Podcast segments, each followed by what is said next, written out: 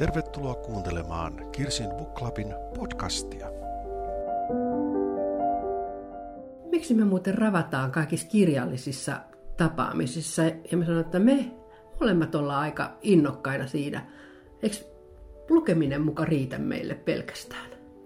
No se on nyt vähän niin, että kyllä tietysti lukeminen on hieno juttu, mutta nyt kun me ollaan lukupiiriläisiä, niin sen lukupiiri, aina lukemisen kokemus, kokemus, niin se laajentuu siellä lukupiirissä.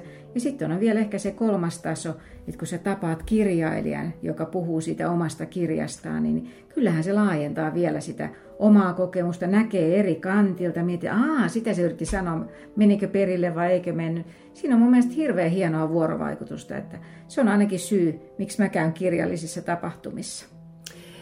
Tänään meillä onkin aiheena erittäin merkittävä, tärkeä, meistä hyvä, tällä kertaa jo viides Helsinki Lit-tapahtuma. Minä olen Airi. Ja minä olen Kirsi. Ja me ollaan ehkä aikaisemminkin jo kyllä hehkutettu sitä, että Lit on kyllä todella tervetullut tähän kirjalliseen tarjontaan, että se on hieno tapahtuma, mutta kun se on ollut niin hieno, niin meillähän tietysti on myöskin ollut kovat odotukset tähänkin kertaan. Ja tässä me käydään vähän läpi, että miten ne odotukset toteutuivat. Me ollaan aikaisemmin puhuttu keskenämme ja lukupiirissäkin siitä, että miten se, että olet tavannut kirjailijan, olet kuunnellut häntä, niin se saattaa aika paljonkin vaikuttaa siihen, että miltä kirja tuntuu, useimmiten positiivisemmalta. Huomasitko Helsingin litissä nyt jotakin tällaista vaikutusta itseesi? No joo, mähän on superherkkä tämmöiselle, että jos joku tyyppi on kauhean kiva, niin mä haluan niin kuin, äh, jotenkin innostun siitä kirjasta aina, aina niin kuin enemmän. Ja nyt tällä kertaa, kun tiesin, että Litissä on, on yhtenä vetonaulana äh, vietnamilais-kanadalainen kirjailija Kim Thuy, niin mä halusin ehdottomasti, että mä luen sen kirjan etukäteen, koska mä olen itse ollut asunut neljä vuotta Vietnamissa – ja, kun, ja ne asiat on mulle kauhean niin kuin sydäntä lähellä olevia. Ja nyt kun luin tietysti Ruu-kirjan, Kim Thyn Ruu-kirjan, niin se oli mulle ihan valtavan upea kokemus ja niin niin hieno, että äh, olen kyllä nyt, että sanotaan, että sitä oli enää vaikea niin kuin Kim Thyn olemuksellaan äh, niin kuin ylittää, mutta sen hän teki kuitenkin. Mutta siitä mä oon iloinen, että koska me luettiin tämä Ruu meidän lukupiirissä, niin vaikka ei, muilla ei olekaan tätä vietnamilaistaustaa, niin se oli muidenkin mielestä hieno. Vai mitä Airi? Joo, mulle se oli myös erittäin hieno lukukokemus. En tiedä mitä odotin, mutta varmaan odotukset täytty monenkertaisesti. Vietnam on kuitenkin, ja Vietnamin sota on minulle mun ikäluokalla ollut yksi semmoinen keskeinen sukupolvikokemus. Ollaan seurattu sitä silloin myöhemminkin, myöhemminkin sitä sodan jälkimaininkia, kaikkia elokuvia ynnä muuta. Ja tässä kirjassa tuli jotenkin sieltä sisäkautta niin semmoinen uusi näkökulma, mulle uusi näkökulma. Se ei ollut amerikkalaisten itsetilitystä tai, tai jotakin muuta semmoista, vaan se oli tämän Vietnamin pakolaisen hyvin kaunis kertomus. Ei ollenkaan katkera, ehdottomasti niin kuin hienoimpia kirjoja, mitä olen pitkään aikaa lukenut. Ja mun mielestä se oli hienoa, kun Kim Ty itse sanoi sitä, että tällä hetkellä Vietnamissa on, on jo sukupolvi, jotka eivät tiedä, minkä takia he lähti Kanadasta, tai siis lähtivät jonnekin muualle, miksi lähtivät venepakolaisiksi.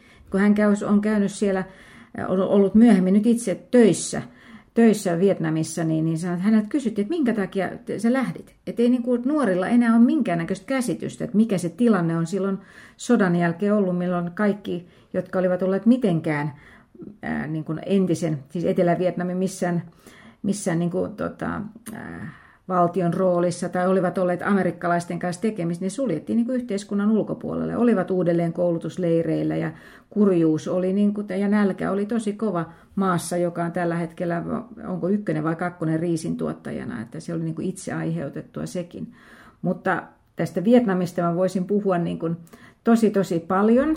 Anna mun sanoa yksi asia ja? siitä, nimittäin Mä sanoin jo sen, että miten siitä puuttu se katkeruus ja, ja mulle jäi erityisesti mieleen siitä äh, tuin lit, äh, keskustelusta se, miten hän sanoi, että miten, miten kauneus on paras tapa kuvata kauheita asioita. Ja hän otti esimerkiksi, esimerkiksi tämän hyvin niin kuin Vietnamin sodan symboliksikin silloin aikoinaan ja myöhemminkin tulleen kuvan siitä pienestä alastomasta napalmin polttamasta tytöstä sen kuvan, että kuinka se, se, on, se on samaan aikaan kauhea, se kertoo siitä sodan kauhusta ja silti kaunis. Ja tämä on se, tämä on se tapa, millä hän kirjoittaa.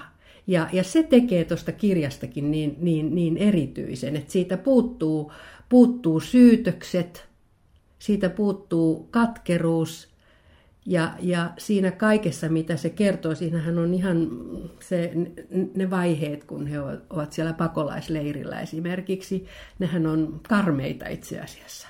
Ja silti siitä, siitä ei jää sellaista semmoista niin kuin ahdistavaa oloa. Joo, ja hän kertoo paljon muitakin asioita, mitkä on niin kuin karmeita ollut silloin Vietnamissa ja mitä myöhemmin on tapahtunut. Mutta jos miettii sitä, että jos tämä kirja on niin kuin poikkeuksellinen, niin kyllähän oli tosi poikkeuksellinen niin kuin Helsinki Lit esiintyjänäkin, että, että hän, oli niin kuin, hän toi valtavan energian siihen Savoiteatterin saliin ja hän niin kuin oli hauska ja niin kuin, siis kertoo kaikki jutut semmoisien hauskojen tarinoiden kautta.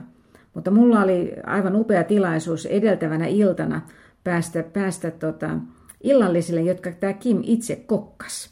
Ja hän oli niin kuin siis semmoinen ihan semmoinen väkkärä siellä keittiössäkin, monta pannua yhtä aikaa tulella ja tehdään sitä ja tuossa on kurkku, leikkaa tätä ja niin kuin aivan siis vallottava persona. Ja hän sai meidän Kirsin Buklabin neljännet kirjailijasukat. Mulla on muutamille kirjailijoille, meidän Raila on niitä kutonut ja Kim sai nyt niin kuin neljännet ja hän oli aivan niin kuin ihastuksissaan, että tämmöiset, tämmöisetkin hänelle vielä vielä tuli. Ja ehkä vielä mainittakoon siitä lukupiiristä, että Ruu oli meidän 104. kirja, joka ollaan yhdessä luettu, ja ensimmäinen, jolle kaikki antoi viisi tähteä. Että kyllä se on niin kuin vahva suositus, suositus niin kuin sille kirjalle. Mutta jos ajatellaan vielä, että se energia siellä lavalla, niin sitä se, sitä se teatteri vaatii. Se vaatii semmoinen, joka sieltä sitten niinku erottautuu sillä viestillä, että se on iso tila ja se on niinku siinä mielessä moni asia tuli siellä hyvin esille jos etukäteen mietti tai loi mielikuvan tästä ruu, ruun kirjoittajasta, niin eipä tämä todellinen Kim olisi kauempana voinut sitä olla. Mutta hän oli todella niin kuin vallottava, vallottava esiintyjä ja, ja kyllä hänen puheestaan tuli myös niin kuin paljon semmoista ajattelemisen aihetta, että se ei ollut, se ei ollut semmoista pinnallista showta, vaan kyllä, kyllä siinä oli, se, siitä tuli paljon mietittävää. Ja hän, on se, tuossa kirjassa on niin kuin valtavan syvällinen taso, ja, mutta sitten hän on kyllä niin hauska sillä lailla, että kohta kuulette pienen insertin tässä, kun mä pyysin, että sanot terveisiä, terveisiä meidän podcastin kuuntelijoille, niin me otettiin se kertaalle, sitten mä sanoin, että hei sä et sanonut ollenkaan sun nimeäsi. Et sano nyt, että mä olen Kim Ty ja mä olen kirjoittanut ruunia, tulee kohta Viiki, Viiki täällä Suomessa sanoo, että okei, otetaan uusi Otto. Ja tässä kuulette, sanooko hän sitä nimeä nytkään. Take two. Welcome to Kersey Book Club. You're very lucky to have Kersey because, well, I have written a book a little bit about Vietnam, uh, but it's very little. So if you need any information, any details, any explanations, you go up to Kersey. She owns them all. But beyond all this, she understands the silences of this book. So she can breathe it and she can, yeah, give it to you with much more, um, how would I say it, much more life even because you can talk to her in person. So yes, just go up to Kirsty. Mä otan tähän väliin semmoisen pienen mainostauon myöskin. Mm. Nimittäin mähän olin itse siellä paikalla perjantaina, mutta lauantaina olin sukujuhlissa ja olen lauantain osuuden katsonut Yle Areenasta. Ja nyt kaikki se, mistä me täällä puhutaan, sen voitte kaikki käydä katsomassa Yle Areenasta. Siellä on itse asiassa edellistenkin vuosien... Onko ne vanhatkin no, siellä? On, okay. ne vanhat on siellä. Ja ne löytyy Yle Areenasta ja sieltä haku Helsinki Lit. Ja nyt mä suosittelen erityisesti kuuntelemaan ja katsomaan niitä osuuksia, missä lukee suorana. Siellä on myös kyllä pätkittynä kaikkien näiden keskustelut niin kuin erillisinä. Nimittäin siellä oli tämmöinen kisakatsomo, erinomainen kisakatsomo. Aleksis Salusjärvi veti molempina päivinä sitten aina siinä keskustelujen välissä tämmöisen kisakatsomo-osuuden ja siellä edustivat vanhoja urheilijoita, niin kuin, niin kuin Elina Hirvonen murjasi, niin perjantaina oli professori Anu Koivunen ja toimittaja Oskari Onninen ja, ja tosiaan sitten lauantaina kirjailijat Elina Hirvonen ja Markus Leikola. Erinomaiset semmoiset lyhyet tiivistykset suosittelen. Niin sä meinaat, että ne heidän, nyt nämä, niin kuin, heidän tiivistykset saattaa olla vähän laadukkaampi vielä kuin meidän. Ei, eivät he nyt kilpaile ollenkaan meidän kanssa, mutta mennään tosiaan nyt perjantaihin, jolloin, jolloin itsekin olin siellä katsomossa, ja kyllä se täytyy tietysti sanoa, että siellä katsomossa on tietysti myös niin kuin se tunnelma, Eli, eli tota, se, kyllä toki suosittelen, että ensi vuonna olette myös paikalla. Ensimmäinen keskustelu oli Pascal Engmanin ja Li Anderssonin kesken. Ja Li Andersson tuli suoraan hallitusneuvotteluista. Ei, ei kertonut tulosta, kun kuulemma on, on, on nimenomaan sovittu niin, että ei kommentoida. Kirjana oli Pascal Engmanin Patriotit. Pascal Engman on ruotsalainen kirjailija. Patriotit on hänen esikoisensa. Se on tämmöinen yhteiskunnallinen dekkari. Minkälaisen kuvan sinä sait tästä kirjasta, kirjailijasta ja keskustelusta? No siis mä olin jotenkin rekisteröinyt semmoinen kirja on kuin Patriotit, mutta mä en ollut siihen mitenkään perehtynyt etukäteen. Ja nyt sitten ensinnäkin tämä ensimmäinen keskustelu käytiin ruotsiksi. Mä puhun sujuvasti ruotsia, mutta oli saattoi olla joillekin kyllä vähän haasteellista, niin kuin, ja itselläkin, että sai todella pinnistää, että pääsi pääs niin se keskustelun mukaan. Ja Pascal Engman hän on just tämmöinen kirjailija, että, että hän hurmaa. Hän on siis nuori, komea kaveri, jolla on hyvä, selkeä ulosanti ja, ja niin kuin kauhean, kauhean niin kuin miellyttävällä tavalla puhuu kauhean vaikeista yhteiskunnallisista asioista, radikalisoitumisesta ja periaatteessa se, että kuinka kuka meistä tahansa niin kuin sopivassa, sopivien asioiden niin kuin yllyttämänä, kun hän rupeaa näkemään, että muut ovat häntä vastaan, niin, niin saattaa ryhtyä hirveisiin tekoihin. Eli patrioottit äh, kertoo nimenomaan siitä äh, vihasta ja itse asiassa murhistakin, jotka kohdistuu journalisteihin. Siinä on ilmeisesti useampikin kyllä, kyllä mm. sitten hahmoja ja niin edelleen, mutta, mutta hyvin pitkälti nimenomaan tästä päivästä siitä, siitä maahanmuuttajiin kohdistuvasta vihasta, ja tässä tapauksessa ei pelkästään heihin, vaan nimenomaan journalisteihin. Ja Pascal Engman on itse ollut viisi vai kuusi vuotta toimittajana. Hän on siis nuori mies, ei hänellä ole mm-hmm. pitkää uraa takanaan, niin kuin hän itsekin totesi, mutta, mutta siitä hän on saanut niin kuin kimmokkeen tälle kirjailijan uralle. Se oli hirveän hauska, kun hän kertoi, miten hän sai ensimmäisen toimittajapestinsä, kun hän oli hakenut moneen paikkaan. Ja sitten yhdestä tuli niin kuin haastattelupyyntö, ja tämä oli, oliko se joku Trellebori Allehanda vai mikä hän sen nimi mahtoi olla. Ja sitten hän matkusti sinne ja siellä päätoimittaja tapasi hänet ja sanoi, että no miten sun matka meni? Niin sanoi, no olihan se vähän pitkä. Ja tämä päätoimittaja oli kysynyt, että miten niin pitkä? Sä, no joo, mä tulin Tukholmasta, että 600 kilometriä, niin hän oli saanut jo siltä istumalta heti, että sä, että sä saat paikan, että sä olet niin innokas tästä, tässä. Mutta tässä tota, se oli musta hienoa sinänsä siinä, että keskusteltiin oikeasti niin kuin yhteiskunnallisista asioista. Se oli niin kuin selkeästi se Lee Anderson ja Pascal Engmanin keskustelu, oli siis keskustelu.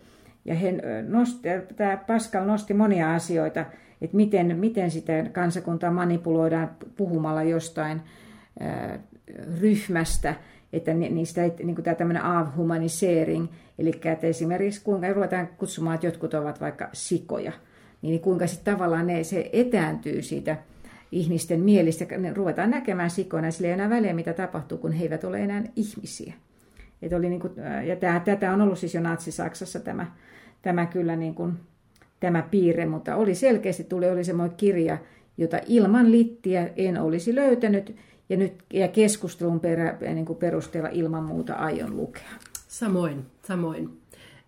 Li Anderson muuten nosti rinnalle, ei hän nyt rinnastanut, no rinnasti oikeastaan tuon Johannes Aniuryn He hukkuvat äitiensä kyyneliin, joka oli yksi mun viime vuoden Litin ehdottomia suosikkeja. Et, et siinä, siinä on, se on hyvin erilainen kirja, mutta, mutta sama, samaa ää, aikaa ne kuvaavat samanlaisia ilmiöitä. Niin, ja tämä on, niin kuin, tämä on kuitenkin arkipäivä Ruotsissa, Ruotsissa että toi radikalisoituminen näkyy siellä enemmän kuin se näkyy meillä. Mutta Anderssonilla oli myös monta hyvää esimerkkiä siitä, että, että miten se meilläkin näkyy. Että kyllä tässä ihan samoilla, sa, samassa maailmassa eletään. Mun mielestä se lii, kuvasi sitä, että, että kirja on niin kuin tämän hetken dystopia. Mm. Et sinänsä ihan karmea käsite, että ajatella tämä New Tidens dystopi, mutta siis niin, niin hän sitä, sitä niin kuin sanoi. Hej Kirsten Book Club! Jag heter Pascal Engman och jag har skrivit en bok som heter Patrioterna som finns på eh, finska och svenska och hoppas att ni tycker om den. Och att ni läser den här fantastiska bloggen som är Finlands bästa blogg. No Pascal Engmanin ja Lee Andersonin keskustelu oli keskustelu.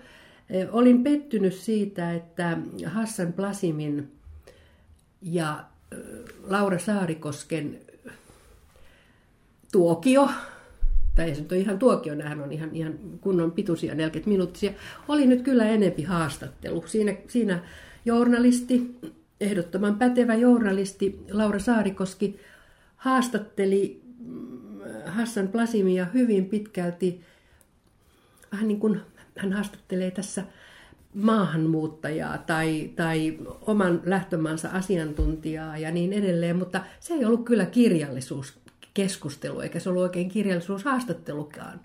Ja siitä olin pettynyt sen takia, että mulla odottaa se Hassanin kirja tuossa. Ja olin ajatellut, että, että saisin niin kuin siitä itse kirjastakin paljon, paljon enemmän irti, kun olen tämän keskustelun kuullut. Mutta nyt siihen olin pettynyt. Niin, siis sehän on äh, toi äh, Hassan Blasim puhui arabiaa ja hänellä oli simultaanitulkki, joka oli siis, nyt mä en muista hänen nimeä, mutta oli siis ihan superhyvä. Et siinä ei viivettä syntynyt ja monimutkaisia lauseita, että ihan todella, todella hyvin hän tulkkasi sen. Ja äh, uusi kirja, mitä on kehuttu myöskin valtavasti, että tätähän on niin kuin, siis ylistetty vaikka kuinka paljon, siis alla 99 sanotaanko se nimi, nimi näin, niin, niin toi, että mä olisin kanssa todella ollut kiinnostunut kuulemaan siitä kirjasta ja vähän päästä siihen niin semmoiseen syvällisempään, koska nyt hän sanoi, että häneltä kysytään nyt nämä samat kysymykset, mitkä häneltä on kysytty jo kaikki nämä 16 vuotta, kun hän on Suomessa asunut. Että se on, se on jännä, miten tuo konsepti, että silloin nämä viisi vuotta sitten, kun oli aina niin kuin oli kirjailija ja kirjailija, niin ne pääsi semmoiseen niin kirjaan liittyvään keskusteluun, ei pelkästään siihen kirjaan, vaan niin kuin usein oli kirjailijoita, joilla oli niin kuin vähän samantyyppisistä aiheista ne kirjat. Ja jotkut oli parempia viemään sitä keskustelua, mutta kuitenkin siinä syntyi semmoinen niin kuin yhteinen hetki. Ja näissä nyt sitten, tässä oli useampikin näitä, missä se ei ollut molemmat kirjailijoita, niin, niin se toimittaja haastatteli. Sitten sieltä tulee, että mulla olisi ollut tässä vielä 50 kysymystä, mutta nyt en ehtinyt näitä kaikkia käydä. Ihan kuin sen lavalla olon tarkoitus olisi ollut se, että hei, tässä on lista, nyt mä tsekkaan nämä sen sijaan, että se olisi semmoinen vuorovaikutustilanne. Jää vähän pikkasen miettimään sitä, että kuinka hyvin nämä, niin kuin, kun moni sanoo, että me tavattiin vasta äsken tuolla niin kuin verhojen takana, niin kuin backstageilla, että miettii, että voisiko sinne niin kuin sopia, että hei, nämä on niin kuin ne asiat, mistä me otetaan, ja jättäisi siis tietysti paljon yllätysmomenttia siihen, mutta että vähän on niin kuin, miettiä, että olisi voinut valmistautua vähän eri lailla. En mä tiedä, että sanonko mä nyt paremmin, mutta, jos, mutta eri lailla olisi voinut valmistautua.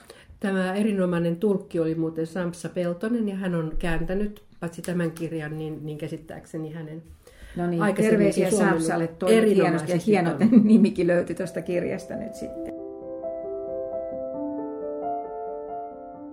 Sitten seuraavana siellä oli äh, Niina Lykke, joka oli myös ihan uusi nimi. Tämän Litin hienouksia on just se, että sieltä löytyy semmoisia, niin tai siis nimenomaan sitten äh, Litin organisaatio on pystynyt poimimaan ihmisiä, joista ei ole ikinä kuullutkaan mitään, mutta sinne kirjat on tosi kiinnostavia. Ja norjalainen Niina Lykke on kirjoittanut Ei, ei ja vielä kerran ei. Ja toi, äh, se on niin kuin, pääteema oikeastaan on se, että, että me eletään niin onnellisissa yhteiskunnissa jo, että tullaan niin kuin ihmeellisistä asioista onnettomiksi. Että me ollaan niin kuin tarvehierarkian, Maaslon tarvehierarkia on jo kaikki portaat käyty, ja sitten silti mietitään, että, eikö, niin kuin, että mikään, ei, mikään ei riitä. Ja tämä on hauska, koska hän oli niillä samoilla illallisilla, missä Kim Tyi kokkas, joten meistä tuli vähän tuttuja jo etukäteen. Sitten mä törmäsin hänen niin kuin kävellessäni perjantaina sinne, sinne tota Helsinki Littiin. Törmäsin hänen siinä kadulla. Mä sanoin, että miten sä olet menossa väärää suuntaa, että mihin sä olet menossa. Oi, oi, hänen täytyy mennä takaisin hotellille, että hän näki sen lavan, niin, niin se on niin korkealle, että hänellä on liian lyhyt hame. Joten hän kävi vaihtamassa hameen sitten vähän semmoisen, ettei tarvitse miettiä, että näkyykö polvet. Ja toi, et, et tavallaan on niinku hienoa, että tämän Suomessa pystyy ihmiset liikkumaan vapaasti, siis tai kir, niin kuin suuremmatkin tähdet niin kuin liikkumaan vapaasti. Ja tämä litin muoto on se, että sit kun sä, sä voit jutella niiden kanssa siinä aulassa ja kaikkea, että ihan käsittämättömiä kohtaamisia.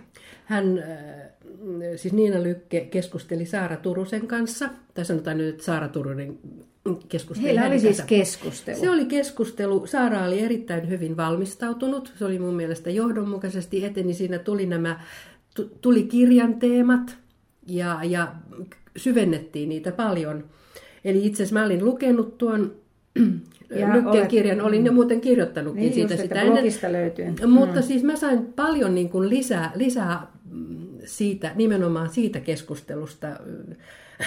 Mulle jäi, no tämä on hyvin pinnallinen asia, mutta mulle jäi nyt erityisesti mieleen, miten, miten Lykke sitten sanoi, koska siinä, siinä itse kirjan tarinassa, niin siinähän on keski-ikäinen nainen ja kot, ö, yli 20-vuotiaat pojat asuvat vielä kotona, ja äidistä tuntuu, että eivät he osaa edes takapuoltaan vielä pyyhkiä, koska hän joutuu pesemään heidän pyykkinsä, niin, niin tota, Lykke räväytti sieltä lavalta sen, että hänen mielestään lasten pitäisi 15-vuotiaana muuttaa pois kotoa.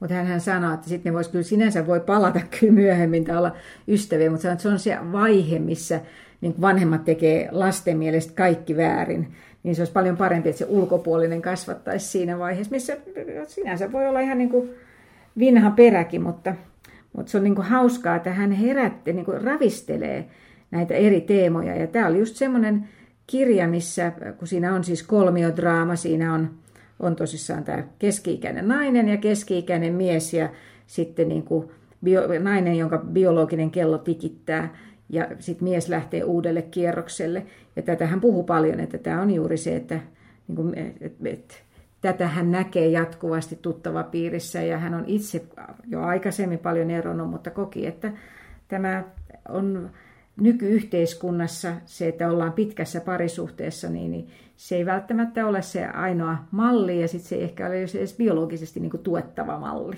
Hei, eh, dette er Nina Lykke. Jeg vil gjerne oppfordre alle til å lyssna på Kirsin Book Club og også lese bloggen. No mutta sitten Niina Lykkestä vielä se, että toi, se, että näin hänet kadulla, niin näin hänet sitten toisen kerran vielä silloin lauantaina. Ja hän silloin, silloin tota, oli ollut Helsingissä ää, aamu, tai puistojoogassa aamulla – ja sitten hän oli, mä en tiedä mistä se oli pyöränsä, hän oli ottanut sitipyörän, mutta hän oli pyöräily ympäri Helsinkiä. Ja sanoi, että Helsinki on niin ihana kaupunki ja oli tietysti aivan valtavan upea sääkin. Ja se sanoi, että hän oikein rupesi jo miettimään, että ehkä jos hän muuttaisikin Helsinkiin. Mutta sitten totesi, totesi kyllä sen, että, että meillä on myöskin se marraskuu täällä, niin kuin on Norjassakin, että ehkä, ehkä ei sittenkään, mutta se on varmaan ihanaa näille kirjailijoille, että nehän kävi moni kuuntelemassa toisiaan, että se oli oikein niin kuin että se ei ollut esiintyminen, vaan se oli niin kuin festari heillekin.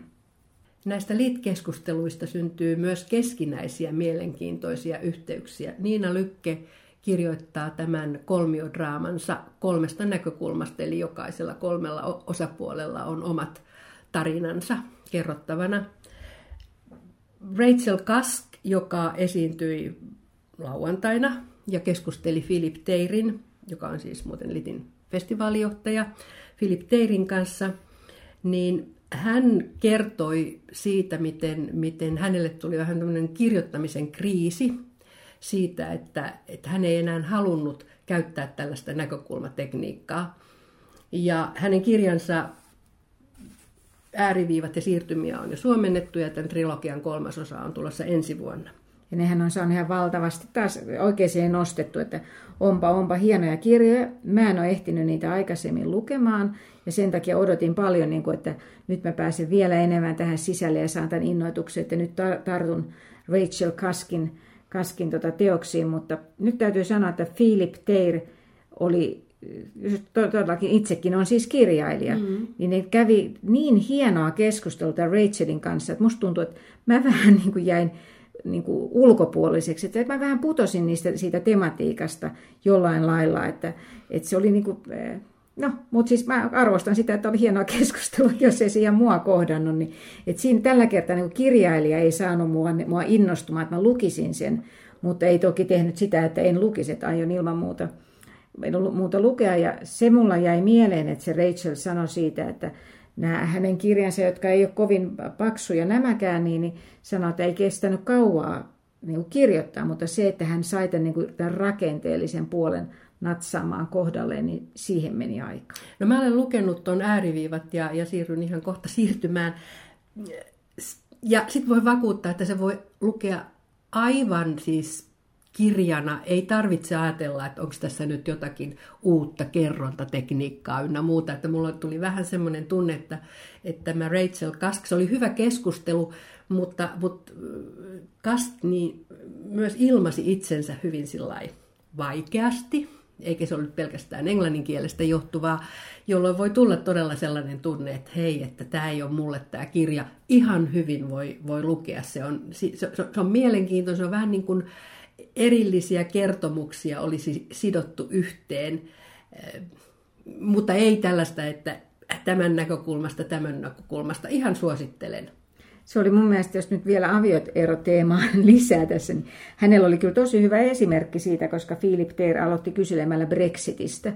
Ja hän sanoi, että, että se on niin kuin, että sekin on tietynlainen avioero, mutta se sanoi, että se on niin kuin UK, tai siis niin kuin, mikä on UK suomeksi, yhdistynyt kuningaskunta, niin, niin, niin kuin ottaa avioeroa itsestään. Että siellä on niin kuin siis Theresa May ja tämä työväenpuolue Corbyn, että ne ovat niin kuin ne vanhemmat ja kansalaiset ovat lapsia, jotka on pakotettuja katselemaan sitä riitelyä. Ja kuuntelemaan, ja kuuntelemaan sitä, riitelyä. Kyllä, joo. Kyllä, joo. Eli samalla tavalla kuin Lykken kirjassa, niin Kaskillakin hyvin pinnalla on se avioero, jota, joka tulee sitten näiden eri henkilöiden kautta. Niin ja hän sanoi sen, että siinä kun on päähenkilö Fei tässä Kaskilla, niin, niin että koska se avioero on järkyttänyt niin paljon hänen olotilaansa, niin hän niin kuin menettää sen äänen. Että sitten se vähitellen rupeaa palautumaan. Tämä jäi mulle myöskin mieleen. Ja hän hyvin paljon korostaa sitä, että, että, että tämä on totta. Hän, hän mm. jopa kritisoi niin kuin mielikuvitusta, joka tuntuu tietysti vähän sellaiselta erikoiselta, kun kuitenkin on fiktiosta kysymys, mutta hän haluaa niin kuin kaikella tavalla tuoda esiin, että vaikkei, vaikkei niitä nyt ole autofiktioiksi nimetty, mutta, mutta hän tuntuu niin kuin hyvin vahvasti haluavan ajatella, että se on totta. Mutta hyvä keskustelu, se oli vaikea. On, mutta, mutta nautti hmm. siitä, että ja, ja Philip Taylor oli musta erinomainen. Se tota, myöskin, sehän just sanoi, että Kim Tyi sanoi myöskin, että ei hänellä ole mielikuvitusta, että hän on niin eletty. Että ehkä tämä on nyt semmoinen niin pinnalla, että niin kuin on aina sanottu, että se niin kuin kumpuaa jostain eletystä tai koetusta se kirjoittaminen, mutta ehkä se sitten koetaan vielä suoraviivaisemmin kumpuavan eteenpäin tai enem, enemmän siitä omasta. Ja samalla lailla omasta sanoi myöskin Andre Asiman sen tarinan jollain lailla kumpuavan, eli Andre Asiman, jonka kuuluisuuteen on nostanut ennen kaikkea Hollywood-leffa Call Me By Your Name, mikä on siis myös hänen kirjansa, kirjansa nimi. Ja hän kertoi siinä, että hänellä on sen tyyppinen, kun siinä on rakkaustarina siinä elokuvassa, niin samantyyppinen ihastuminen, kun hän oli siis joku 7-8-vuotias poikainen ja johonkin sitten 17-vuotiaaseen todella komeaan, komeaan nuoreen miehen. Tämä tapahtui Egyptissä ja he molemmat olivat juutalaisia ja menemättä siihen sen, sen niin kuin enempää, mutta että sieltä sehän oli ammentanut sitä, sitä niin kuin aineistoa, tämä Call Me By Your Nameen joka oli sinänsä tosi mielenkiintoinen ää, tota, juttu, että ää, ehkä voisi sanoa että todennäköisesti hän, Andre Asimanin esiintyminen muokkasi sitä festivaaliyleisöä. Niin, siellä oli nuoria ja eturivissä. Kuinka monta kertaa tämä joku eturivin... Oliko se yli 40 kertaa? Oli? Nähnyt leffan ja oli, olikaan hän lukenut kirjankin sitten.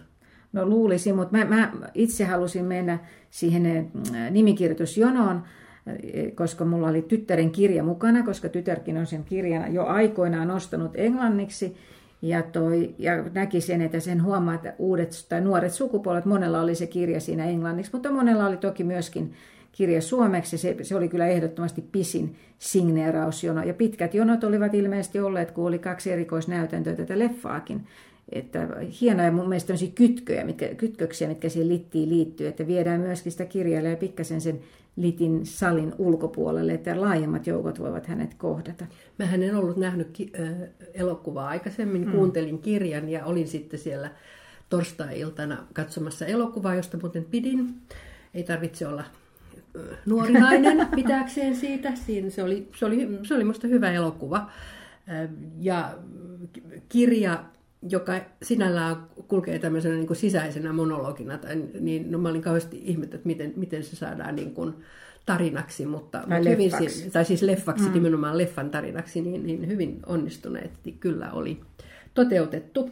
Joo, hän, hän sanoi, siinä oli paljon kiinnitty huomiota näihin uima-asujen väreihin ja mihin kaikkeen sitten olikaan. Mutta se, mikä siinä oli mun mielestä mielenkiintoinen, kun se tarinahan on siis kahden nuoren miehen rakkaussuhteesta kertova, kertova tota, sekä kirja että elokuva, niin että se vetoaa tyttöihin. Ja hän, tota, Andre Asiman sanoi sitä, että, että ei, ei sillä ole niin oikeastaan mitään väliä, mitä sukupuolta sä olet, että sen takia hän niin kun, vaan otti sen kahden nuoren miehen väliseksi rakkaussuhteeksi, kun siihen liittyy usein enemmän näitä jännitteitä, että sä tavallaan joudut miettimään enemmän sitä, niin kuin, että miten tämä, tämä tulee etenemään, koska hän sanoi, että, että se on niin kuin siinä iässä ollaan helposti ja niin kuin viehättyneitä jo ennen kuin tiedetään, että se on rakkautta. Että hän sanoi sen, että it's a story how we are attracted before we know it is love. Hello, I'm Andre Asseman, the author of Call Me By Your Name. I want to wish all my friends from Kirsten Book Club my very, very best. No se mainitsit jo, että Patriotit on sellainen kirja, jonka löysit Litistä. Tuliko joitakin muita kirjoja siellä esiin semmoisia ajattelit, että nyt tämän haluan lukea? No joo, siis totta kai tämä oli just tämä Pascal Engmanin Patriotit. Se herätti, mutta siis sitä mä en olisi muuten lukenut ilman littiä. Siis se oli ilman muuta semmoinen löytö. Sitten tietysti Niina Lykkestä mä olin kuullutkin, totta kai sen takia, että meidän blogissa on juttu siitä, sinun kirjoittamasi. Mutta mehän vaan päätettiin, meitähän oli siis Kirsin Buklabista, muitakin oli Minna ja Maria paikalla myös siellä salissa, niin päätettiin, että luetaan se lukupiirissä yhdessä, että se sopii oikein hyvin meidän keski-ikäisten naisten niin kuin, tota, lukupiiriin. Ja kyllä mä nyt sitten tietysti toi Rachel Kaske, ei se esiintyminen poistanut sitä mun lukulistalta, niin että kyllä mä, kyllä mä ilman muuta aion hänetkin lukea, mutta ehkä, ehkä mikään kirjapino yöpöydällä niin niin suuri, että en mä usko, että sieltä nousee mulle mitään muuta. Entäs sulle? No Joel Haahtelan Adelen kysymys on ollut mun listalla kyllä jo aikaisemmin, en ole sitä vielä ehtinyt lukea. Ja nyt mä lisäsin siihen Kai Aarelaidin korttitalon. Heillä oli nimittäin mun mielestäni erinomainen keskustelu. Ja tämä Kai on siis eestiläinen nainen, eikö Kyllä, niin? nimenomaan. Aarelaid varmaan lausutaan ehkä tämä sukunimi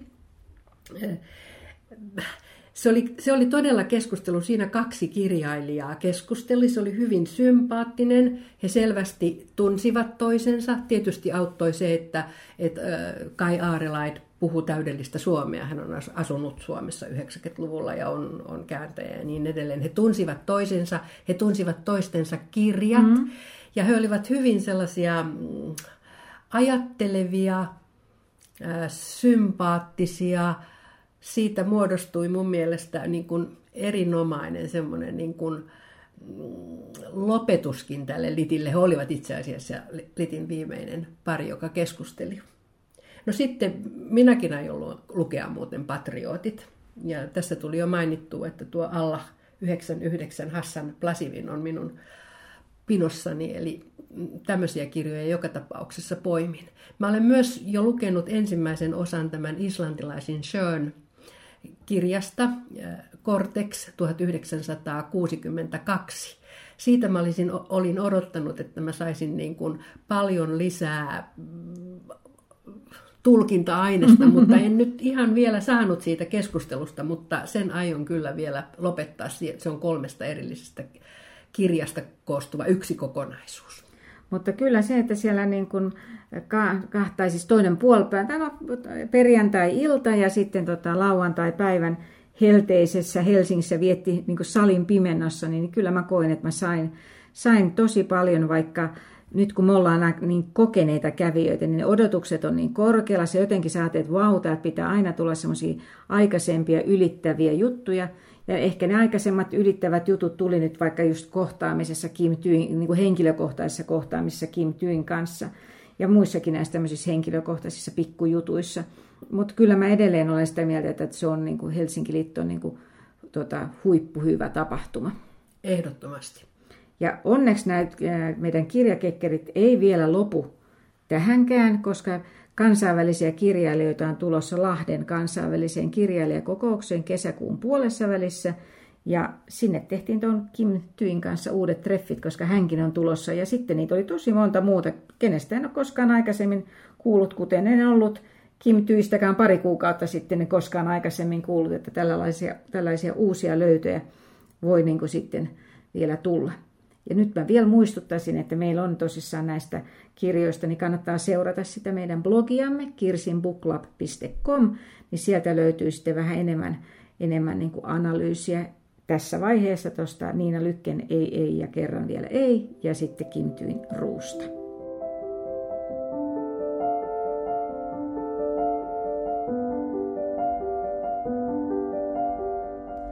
Kirsin Booklabin kirja- ja muita kulttuurijuttuja löytyy myös blogissa osoitteessa kirsinbooklab.com.